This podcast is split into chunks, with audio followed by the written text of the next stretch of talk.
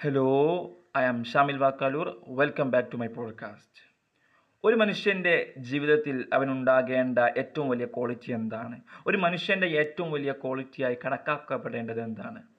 തീർച്ചയായും എല്ലാവർക്കും വ്യത്യസ്തമായ ഉത്തരങ്ങൾ ഉണ്ടാകാം.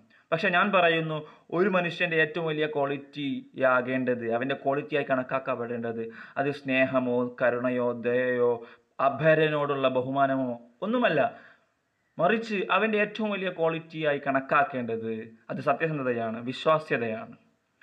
വിശിഷ്യ ഈ ഒരു വ്യാജ വാർത്തകളുടെയും വ്യാജന്മാരുടെയും ഒരു കാലഘട്ടത്തിൽ തള്ളുകൾ തള്ളുകൾ വളരെ നോർമലാകുന്ന നോർമലൈസ് ചെയ്യപ്പെട്ട ഒരു കാലഘട്ടത്തിൽ ഏറ്റവും വലിയ ക്വാളിറ്റിയായി കണക്കാക്കപ്പെട്ടിരുന്നത് അവൻ സത്യസന്ധത തന്നെയാണ്. ഒരാൾ സത്യസന്ധനാണെന്ന് പറയുന്നത് തന്നെയാണ് ഈ ഒരു കാലഘട്ടത്തിൽ അവന്റെ ഏറ്റവും വലിയ ക്വാളിറ്റി ഏറ്റവും വലിയ സ്വീകരിക്കപ്പെടുന്ന ഒരാളായി അവൻ മാറുന്നത് ആ ഒരു ക്വാളിറ്റിയുടെ പേരിലാണ്.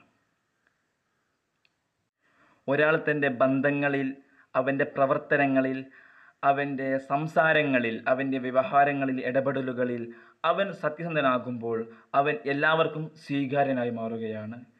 ലോക ചരിത്രത്തെ സ്വാധീനിച്ച സ്വാധീനമുളവാക്കിയവരിൽ പ്രമുഖരിൽ പ്രമുഖനായ മുഹമ്മദ് നബി അദ്ദേഹത്തിന്റെ ഏറ്റവും വലിയ ക്വാളിറ്റിയായി ചരിത്രകാരന്മാർ എണ്ണുന്നത് അത് അദ്ദേഹത്തിന്റെ സത്യസന്ധതയായിരുന്നു. അദ്ദേഹത്തെ അൽ അമീൻ വിശ്വസ്തൻ എന്നായിരുന്നു വിളിച്ചിരുന്നത്. എല്ലാവർക്കും ഒരു ശുഭദിനം നേരുന്നു. Okay bye.